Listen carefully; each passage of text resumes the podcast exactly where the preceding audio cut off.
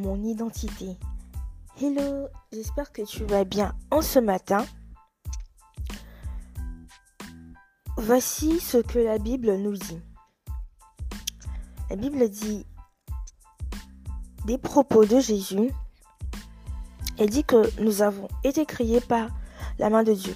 Elle dit que nous sommes faits à son image. Elle dit que nous sommes de merveilleuses créatures. Elle dit que Dieu nous a voulu et que nous sommes aimés.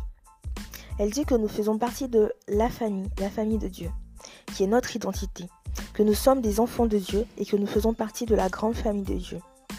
Elle dit que mon corps, ton corps est le temple du Saint-Esprit. Elle dit que Dieu ne s'est pas trompé lorsqu'il t'a créé, lorsqu'il m'a créé, lorsqu'il t'a fait femme, lorsqu'il t'a fait homme. Il ne s'est pas trompé lorsqu'il t'a créé de sa main. J'aime beaucoup l'histoire de Pierre qui marche sur les eaux. Pierre marche sur les eaux, ces eaux qui signifient la mort.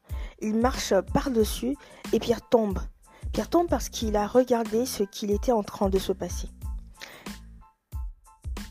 Pierre, qui était capable de marcher sur euh, les eaux et de rejoindre Jésus, s'est mis à regarder aux circonstances et à des dizaines de questionnements qui le tourmentaient. Et il y a aussi la peur la peur de toute chose. Plein de choses ont diffusé dans sa tête et il s'est mis à couler, malheureusement. La foi ne peut pas coller avec la vue. Vous ne pouvez pas voir et avoir la foi. La foi nécessite et implique de croire, juste croire. Eh oui, il faut juste croire. Comme j'aime bien le dire à certaines personnes de mon entourage et à ceux qui me côtoient, la foi, c'est un don. C'est normal d'avoir des questions, c'est normal de se poser des tas d'interrogations. Mais mon ami, sache que les réponses à tes questions, à tes interrogations se trouvent dans la Bible, dans la parole de Dieu. Je m'arrête là pour aujourd'hui.